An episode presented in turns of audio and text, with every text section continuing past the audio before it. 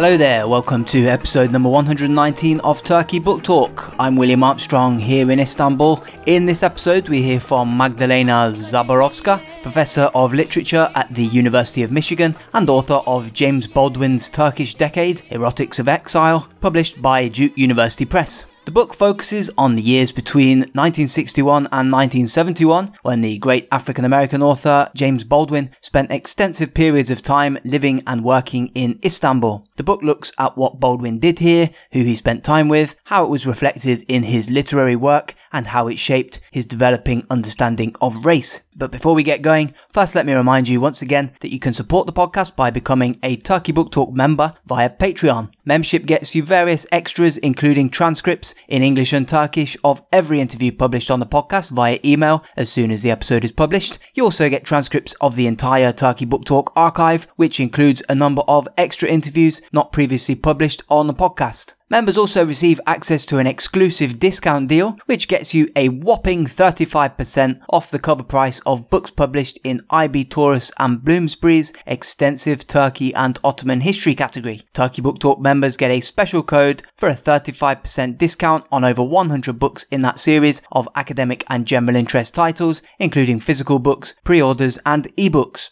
As a member, you also receive an archive of 231 book reviews written by myself covering Turkish and international fiction and poetry, history, politics, and journalism in the Middle East and Europe. That whole archive used to be available online, but nowadays a Turkey Book Talk membership is the only way to access it. Finally, I also send links to articles and other content related to the subject in the email that we send out to members with every new episode. To become a member, just pledge a minimum of $3 per episode via Turkey Book Talk's Patreon page. If you're feeling particularly generous and want to pledge more, then you'll certainly be more than welcome. But so long as you pledge $3 or above per episode, membership is entirely at your own discretion. There are no prior commitments or strings attached. You'll be free to sign off whenever you want. But now on to our conversation with Magdalena Zaborowska. James Baldwin became friends with the Turkish actor Engin Cezzar in New York in the 1950s. He first came to Istanbul in 1961, arriving without prior notice one night at Cezzar's door while Cezzar was hosting a glittering party with the great and the good of Istanbul artistic and intellectual society. So I started by asking Magdalena Zaborowska to sketch out the trajectory of Baldwin's life up to that moment and to talk about why he chose to come to Istanbul.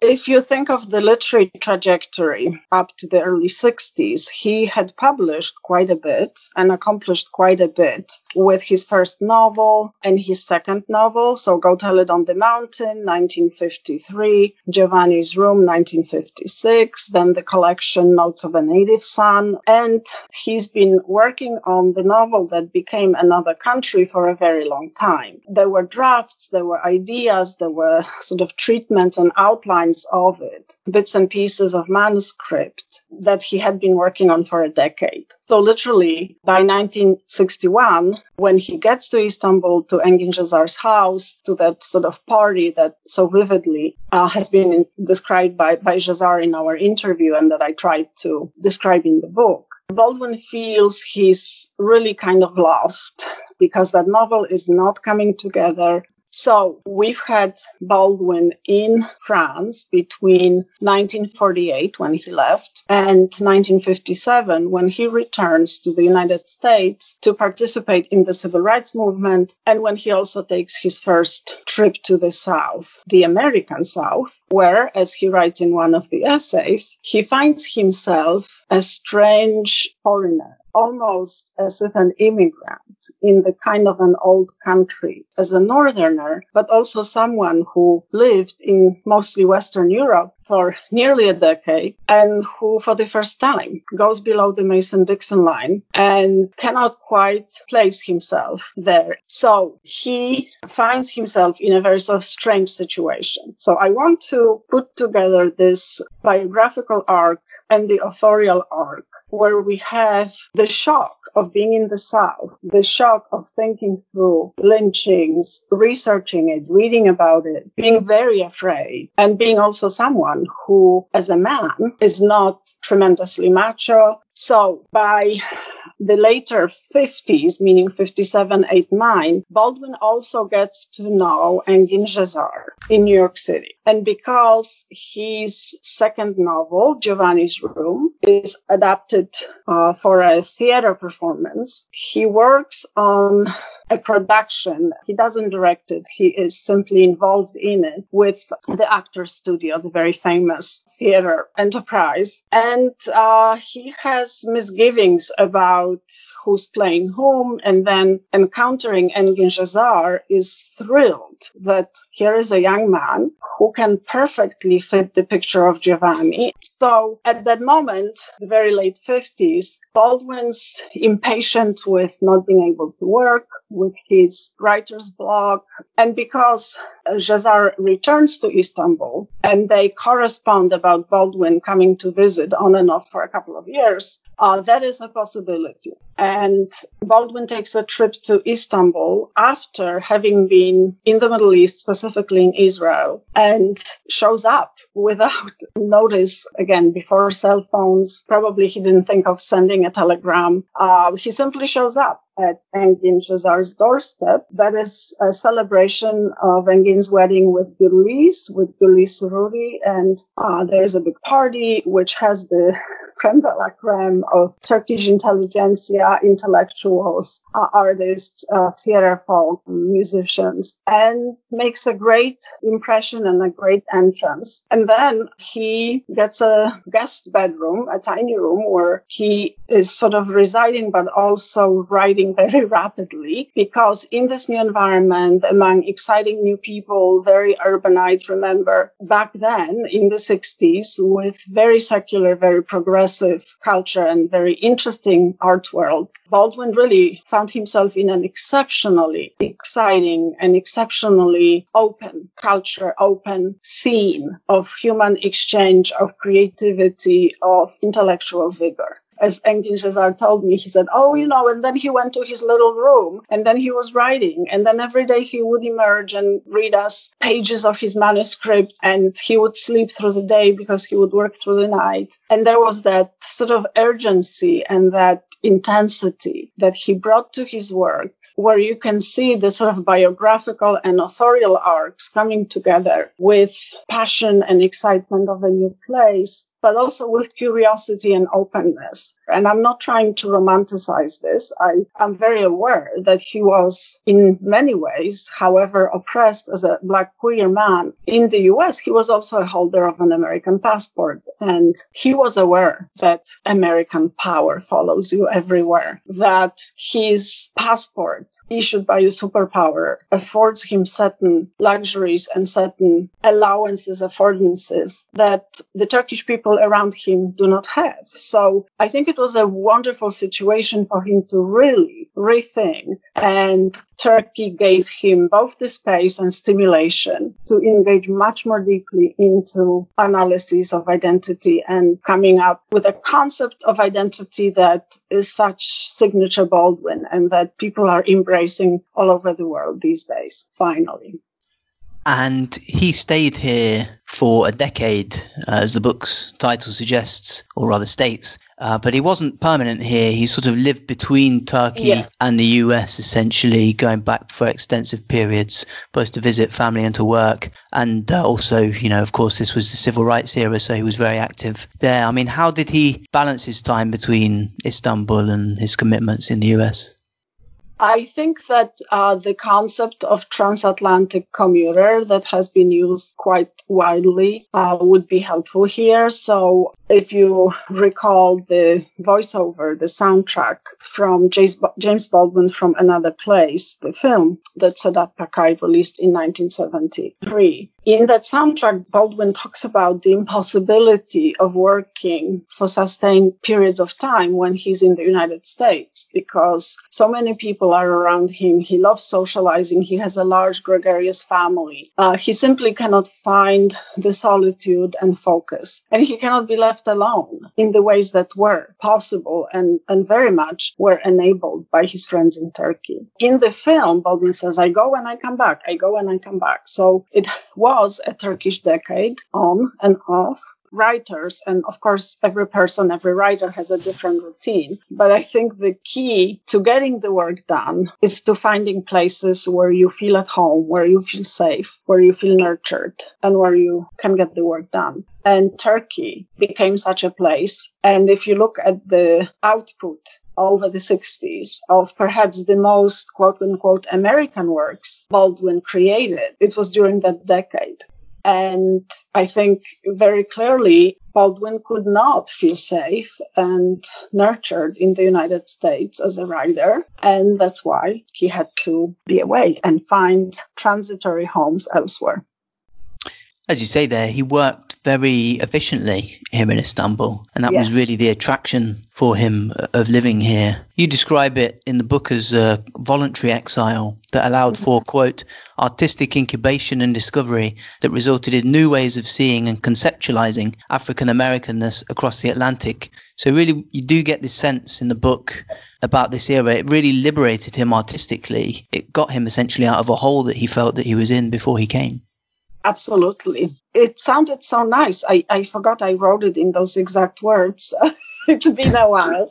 So thank you. That's that's actually a very and much more concise statement. And of course, Istanbul opened up this whole new world to Baldwin, and he was able to actually step back from his situation, from his position as a Black American, as a Black subject in diaspora in this sort of larger world, the Black Atlantic. And remember, in Paul Gilroy's work, in other scholars' work, Turkey does not exist as a location for artists like Baldwin. So what I'm trying to say here is that it struck me when I was working on that book that the world, and you know about American culture, I think, is really based on binary conceptions and approaches to identity. So you're either white or black, you're either male or female, you're either gay or straight, or Republican or Democrat, this kind of stuff. And the whole idea of the world at the time in mid 20th century was that you have a juxtaposition of the so-called first world or the West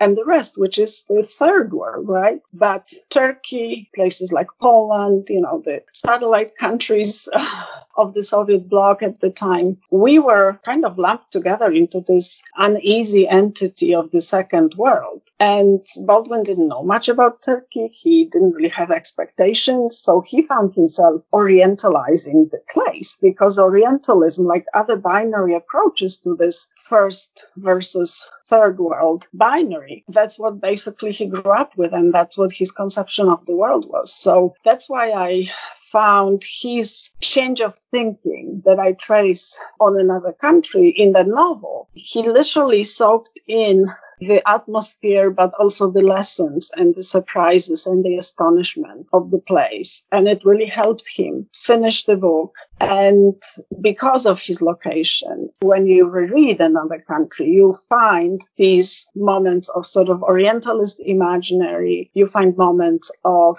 comparisons. A fantastic scene in his short story, This Morning, This Evening, So Soon, where the main character is returning to the United States and suddenly there is a view view of New York City, and it looks like a you know exotic city of the East. And that's in the short story. And in another country, there is also a similar scene. So so there is a sense that he found in that in between location of the second world a very nurturing, very peaceful place to recharge and do his work and really excel. At the same time as he also grew as a person, as an intellectual, you can almost feel Jimmy Baldwin like the sponge soaking in the new culture, some of the new language. He never spoke Turkish fluently, but he knew enough words to sort of manage greetings. And even in the directing of the play, Düşenin Dostu, he had enough Turkish to kind of follow the translation. But of course, he worked with a translator. So even though he did not immerse himself linguistically in Turkish as much as he had before in French, he really found a place that nurtured him and that provided that sort of stimulation for creativity, for expression, and for self-examination, which was part of the vision of his kind of humanism, the mid 20th century humanism that he was a proponent of in his works. One of the really striking things uh, is that Baldwin didn't really write much at all about Istanbul or Turkey. He really, throughout his time here, kept his focus resolutely on the US throughout this whole period. All his work continued to be about the US, set in the US, writing about American themes. And that is probably the defining feature of his life in Istanbul, really, his focus on the US. There's one bit in the documentary that we're mentioning there by Sedat Pakay, mm. uh, where Baldwin says, quote, one sees one's country better from a distance, from another place, from another country. Stranger, I suppose it did distinguish him from other figures, I suppose, you know, the fact that he was here for a decade, but he really didn't see it fit to pronounce, you know, about what was happening here. He kept his focus completely on uh, what was going on back in the US.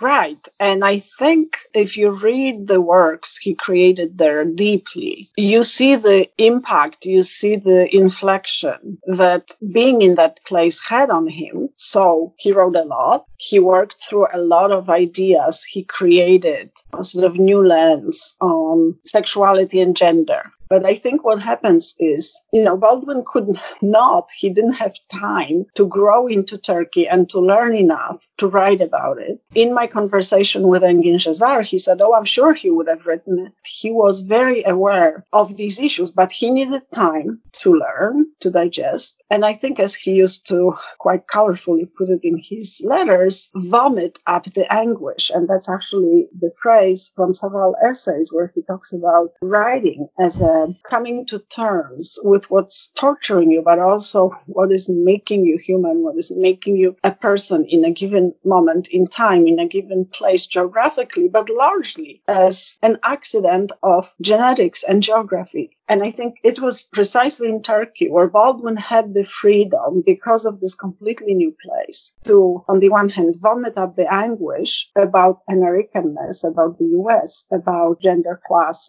sexuality, and race and racist oppression. At the same time as he was evolving a new conceptualization of what it is to be human in the world. So from the Fire Next Time, where he talks about the Cold War, where he talks about the standoff between the Soviet Union and the United States. Before that, through the very intimate analyses of sexuality, gender, race in another country, through later works, Tell Me How Long the Train's Been Gone, uh, No Name in the Street. He really is evolving a very, very sophisticated vision of humanity in an international context. And I think without Turkey, that would not have happened. Baldwin discovered a location that was unlike any other, and he was able to really come to a much more sophisticated vision of identity, uh, which is, you know, one of the chief preoccupations of both his fiction and uh, nonfiction.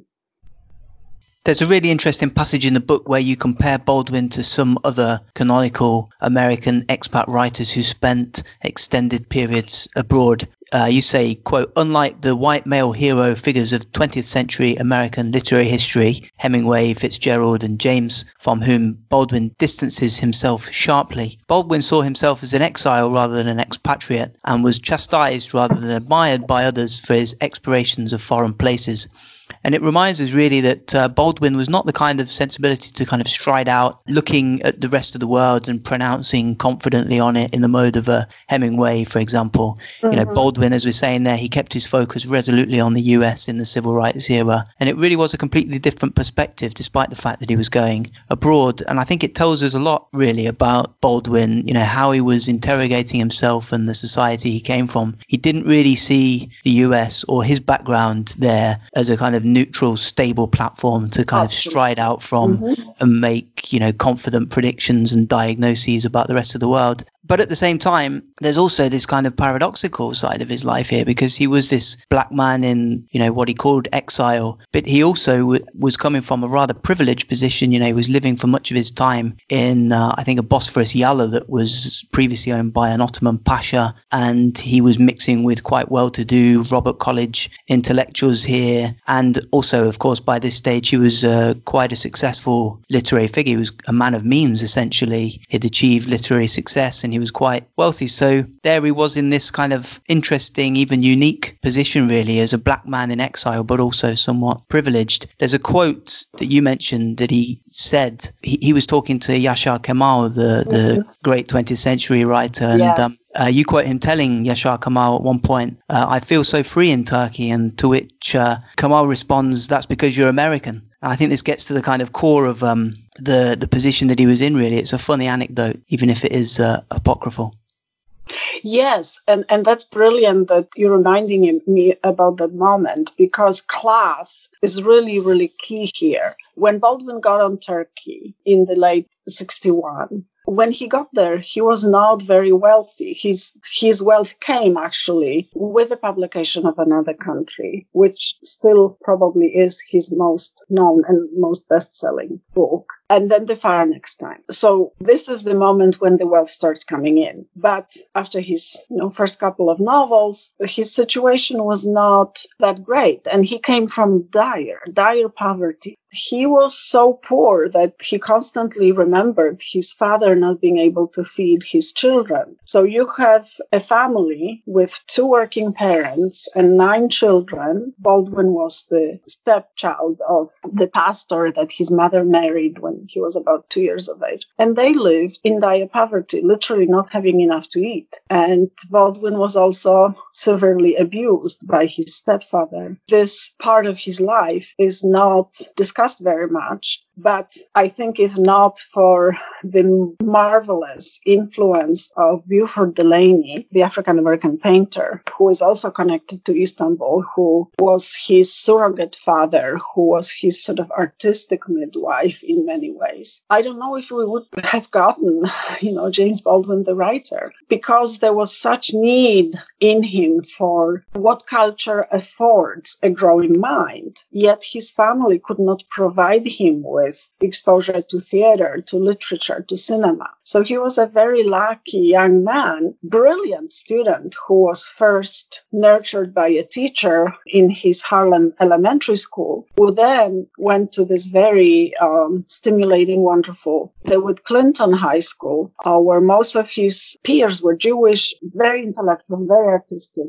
uh, meeting people like Emile Capouya and Sol Stein and Richard Avedon. And so that trajectory, that sort of class transition from the poverty of Harlem to more affluent high school, meeting more affluent friends who also were very intellectually, very artistically inclined, and then uh, Beauford Delaney, who when Baldwin was a teenager, sort of opened up the world of black arts to him. These were, I think, decisive factors in making him able to gain the erudition and gain the powers that he had intellectually and artistically you need to remember too that class and race are very important to understanding his physical situation before he left for France. He was not able to go to college despite his brilliance. He couldn't get a scholarship because affirmative action didn't exist. He had to support his eight siblings and mother because his father died in 1943. So he was in a rather tragic situation economically and artistically. He got a fellowship. Most of it he left with his mother, and then he took a boat to France in 1948. By the time he gets to Turkey, he has some literal accomplishments, but he's not the sort of affluent Jimmy Baldwin whose, you know, glittering presence among the socialites and the literati is marked and pronounced uh, sort of, you know, in Europe and in the US in the 60s. But by 63, 64, yes, he has the affluence, he has the money, have a, you know, entourage and a fairly uh, comfortable lifestyle. So I say this to really make you think of how the element of economic security or lack thereof, how his abuse as a child how all of that makes us, you know, realize that it's not that simple. His approach to richness of one's pocketbook, like Hemingway's or Fitzgerald's, was not that simple because it was always understood and articulated in terms of his racial and sexual and gendered experience.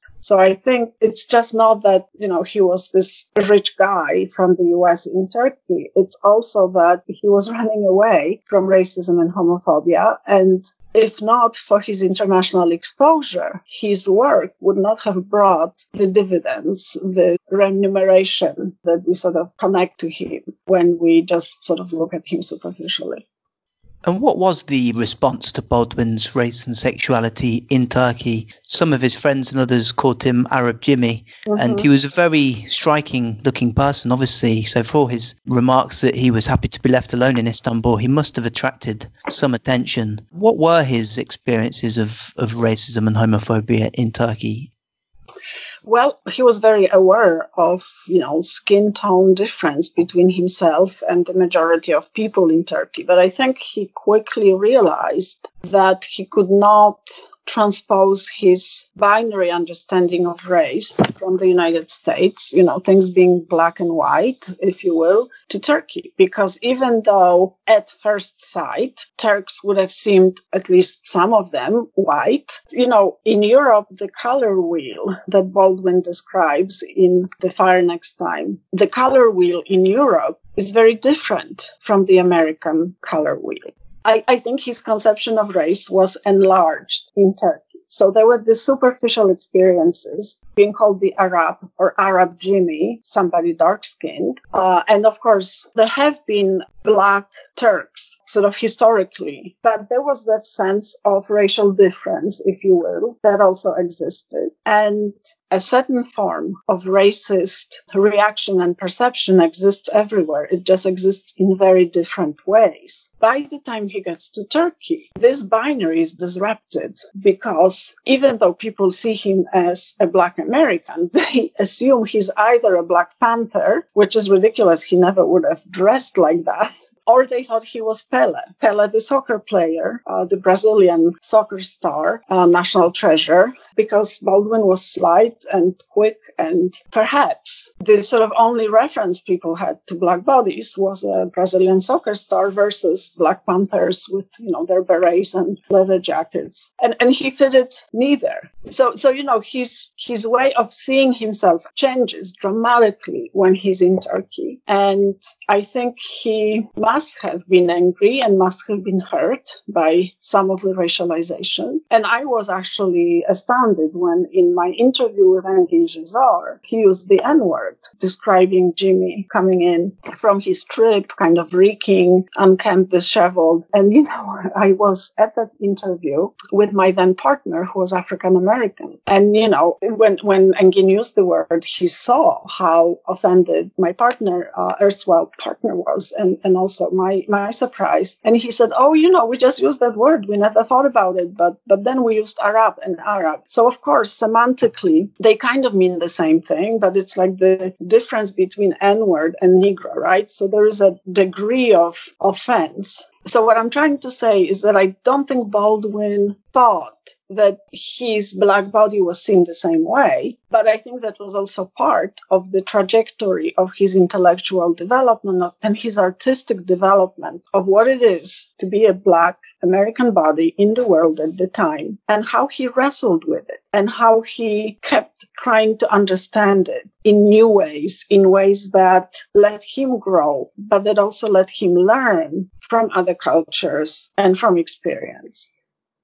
There's an episode of his time in Istanbul that's very interesting, um, particularly a symbol of his engagement with the cultural figures that he was moving among at the time. In 1969 and 1970, mm-hmm. Baldwin directed a play mm-hmm. um, called Fortune and Men's Eyes by a, a writer called John Herbert and uh, this was in Istanbul. It was with Engin Cezzar, who you mentioned there. Mm. And um, as you describe it in the book, this uh, caused quite a stir and had quite a big impact on the local theatre scene. And Baldwin directed that play. And in the book, you examine the circumstances of this production, its staging, and reception. Just talk about this episode of Baldwin's time in Istanbul and what we can take from it. Oh, that's a great question. And as you know, I have a whole thick chapter about um, his couple of years as a theater director and a theater personality. Baldwin was a kind of writer who was not stuck in one genre. He was interested in writing any and everything. And indeed, he tried his hand at any literary genre, including drama. So he wrote three plays. Um, and the last of them, The Welcome Table, was begun in Turkey and was partially inspired by his experience directing Fortune and Men's Eyes, which in Turkish translation became Friend of the Fallen that play is a very interesting piece of literature by the Canadian John Herbert, you've mentioned already. And it had quite a following in the late 60s. It was staged in New York, it was staged in Los Angeles and in London. And I believe it was Ali Poyrazoglu, uh, one of the actors involved in the play, who was gay, saw it in London and he immediately called Engin Cezzar and said, look, we have to get this play done. It's very interesting. It's about young men in a penitentiary or some kind of a juvenile institution and it's perfect and, and we should have it done in Istanbul. And then Guinea immediately said, we should give it to the Arab. We should have Jimmy have a look and uh, direct it. Baldwin had his second play, Blues for Mr. Charlie. He also apprenticed with a couple of playwrights um, and, and, you know, was involved with um, Actor Studio a group as well. So he was involved with theater. He used it as a literary genre but he also was very much interested in the sort of situational power of theater to communicate messages about the human condition to also teach people to a certain degree what it is to be human and how to be human in the circumstances that, you know, for some people would be horrific. So Baldwin's experience with the play, I think, gave him a unique opportunity to really quote unquote do theater the way he wanted to. And I, you know, I talked to Oktay Balamir, who was one of the translators of the play into Turkish. I talked with Ali Poyrazoglu. I talked with Zeynep Oral and with Engin and Gülriz, of course. And uh, from all of the stories, these wonderful encounters with people who were part of this enterprise, I learned that Baldwin was sort of transposed into a mode of creativity that he had not tried before, that he sort of made as he went along, uh, and that involved for the first three weeks of so-called rehearsal, sitting in a literary seminar, discussing the characters, discussing the play as if they were students in a literature class, you know, the way I teach, uh, let's say, a play uh, with my students. And before they started rehearsing for those three weeks, he wrote the treatments for each character, but he also pushed them, sometimes punishingly, to articulate the feelings, to articulate these hard to describe emotions of the characters. And because the play is about gender in many ways, and about transgressions of gender and how it's made and how it's part of what we conceive of as power. I think it provided a really fertile ground for him to conceptualize masculinity.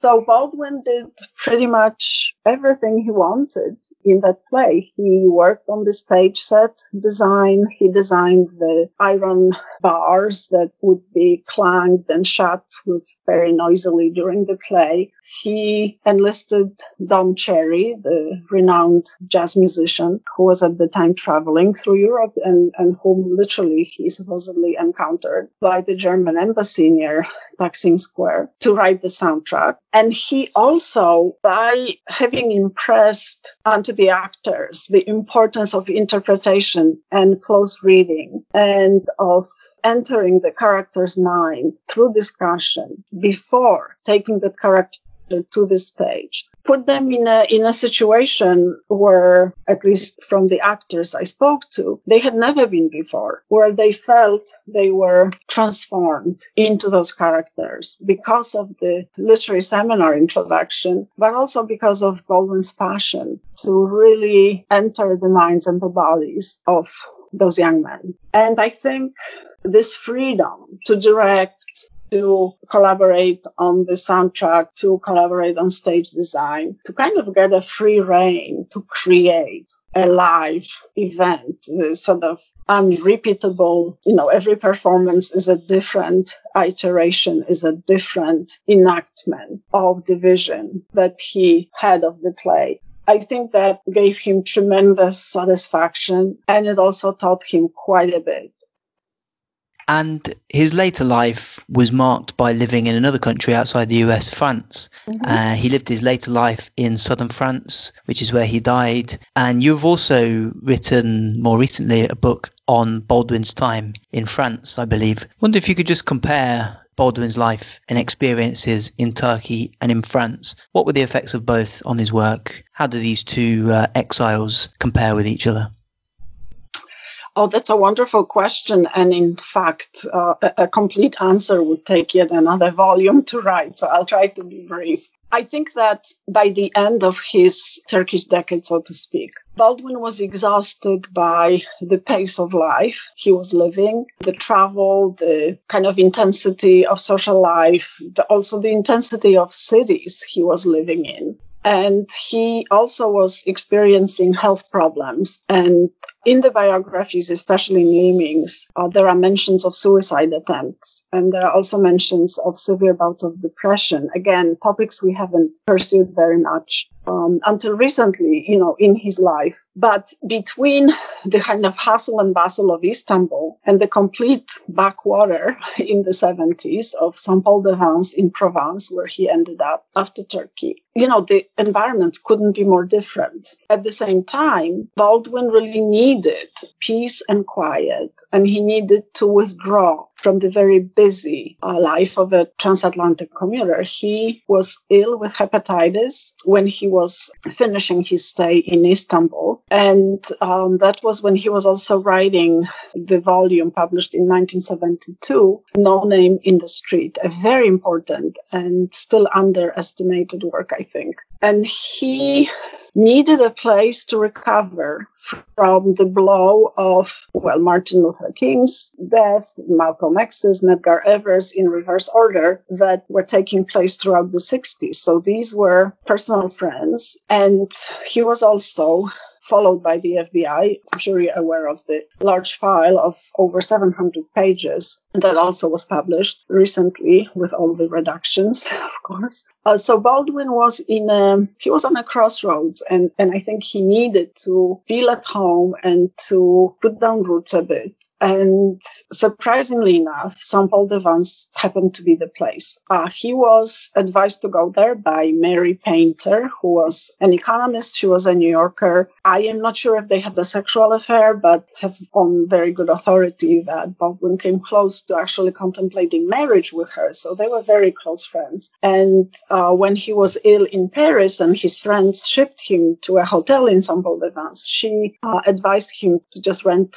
a house or rent some rooms in a house and recuperate there. So he went to France because he was ill. He also abandoned the hustle and bustle of Istanbul for this very sleepy kind of backwater village of St. Paul de Vence. And I think because it was a backwater, because it was peaceful, St. Paul de Vence allowed him to recuperate, but to also rethink what he wanted to write, how he wanted to write. And because he fell in love with the house, with the village, and he was cherished there. And I'm not, you know, romanticizing Provence, but also a place that tended to be conservative, that was racist. The very host of the house where he was renting rooms that later became his Mademoiselle Faure, she was a racist. She was a Pied Noir, a white Algerian who felt she was kicked out of her birthright and birthplace by dark skinned people. So when Baldwin started renting uh, rooms from her, she would barricade herself, uh, you know, with a dresser pushed against the door to make sure that black man did not threaten her and whatnot. With time, Baldwin completely charmed her and she completely fell in love with him and they became very close. So this in miniature shows you the kinds of effects his genius, but also his charisma and his intellectual prowess had on people around him. He was able to create, to create a sort of social circle almost immediately. Uh, with people who wanted to listen to him, but who also wanted to argue with him, and who, once they got to know him and read his work, were completely fascinated, if not seduced by him. And this has been, of course, the dream of being settled and having a home and being rooted in one place that he had been chasing his whole life. And even though it was contrary to his experience and love for big cities, in that village with a beautiful garden, uh, with a kind of slowness of life, he really reinvented himself. He really tapped into his creativity uh, for the last decade and a half of his writing. And he became part of a community. He really felt himself finally at home. And he, I think, decided to stop running. Um, of course, he still traveled, but not as much. And you need to remember as well that in the early 70s, he was very unpopular in the United States. Eldridge Cleaver wrote horrifically vitriolic homophobic sludge against him in Soul on Ice, which was published in 68 it sort of became fashionable to take pot shots at Jimmy Baldwin at that time. So he was not popular in the US. This sort of homophobic reaction to his words, which became more and more open about sexuality and gender, by the way. But I think he really found a place to reinvent himself as a writer. And those late interviews uh, are filled with plans, with looking forward to the 21st century. I, I just distinctly recall it at this very moment, in one of the interviews, he says, Look, I will just be in my 80s in the 21st century. I have a lot of work to do. I'm still very young for a writer. He says it five, six years before he dies. So that place rejuvenated him and also made him realize that, you know, sometimes the vision you have for yourself isn't what's really good for you, isn't what nurtures you. And maybe trying something different might have amazing results. And, and that's why I think he, uh, you know, settled into that later life in a village. And I think he also found an amazing pace to write new work and to be really experimental, to really push the envelope in terms of literary genre. But I think for the authorial art, that small place, the peacefulness and slowness of it had remarkable results on his writing on the one hand. And on the other, in sort of biographical terms, it allowed him to rejuvenate, to reconnect to life and to pleasures of life, such as, you know, walking barefoot in the garden or taking an orange from an orange tree. And there are, you know, a few photos I reproduce in the second book that show him very happily prancing around the garden or inside the house the documentary by Karen Thorsen and Doug Dempsey, and James Baldwin, The Price of the Ticket, which they began when he was still alive and then finished after his very fast passing away in 1987 that documentary has beautiful footage from the house and, and also glimpses him in his new pastoral surroundings. He simply let his world become smaller and intimate and very deeply rooted, and it worked for him. But I don't think he would have ended up there without his decade in Turkey, without Istanbul. That was Magdalena Zaborowska. Many thanks to her for joining for episode number 119. Remember, if you enjoy Turkey Book Talk, you can support it by becoming a member on Patreon. Membership gets you that IB Tauris Bloomsbury book discount, transcripts of every interview, transcripts of the entire archive, access to an archive of 231 book reviews, and links via email to articles and other content related to the subject of each episode. For all that, just pledge $3 per episode via Turkey Book Talk's Patreon account. And do please rate or review Turkey Book Talk on iTunes or whatever podcast platform you use. Follow via Twitter or like our Facebook page. And I always enjoy hearing from listeners, so please send any recommendations, feedback, or abuse to williamjohnarmstrong at gmail.com. Also, finally, don't forget to check out Turkey Book Talk's partner initiative, Turkey Recap. Turkey Recap is an email newsletter put together by journalists Razier Akkoch and Diego Cupolo, friends of Turkey Book Talk. It's a very useful weekly one-stop shop that packages together all major developments in Turkey over the past seven days, dropping into your email inbox every Thursday. Turkey Recap also includes links to interesting articles as well as some excellent puns. You can find Turkey Recap by searching on Google to subscribe. But until our next episode of Turkey Book Talk in a couple of weeks, thank you very much for listening.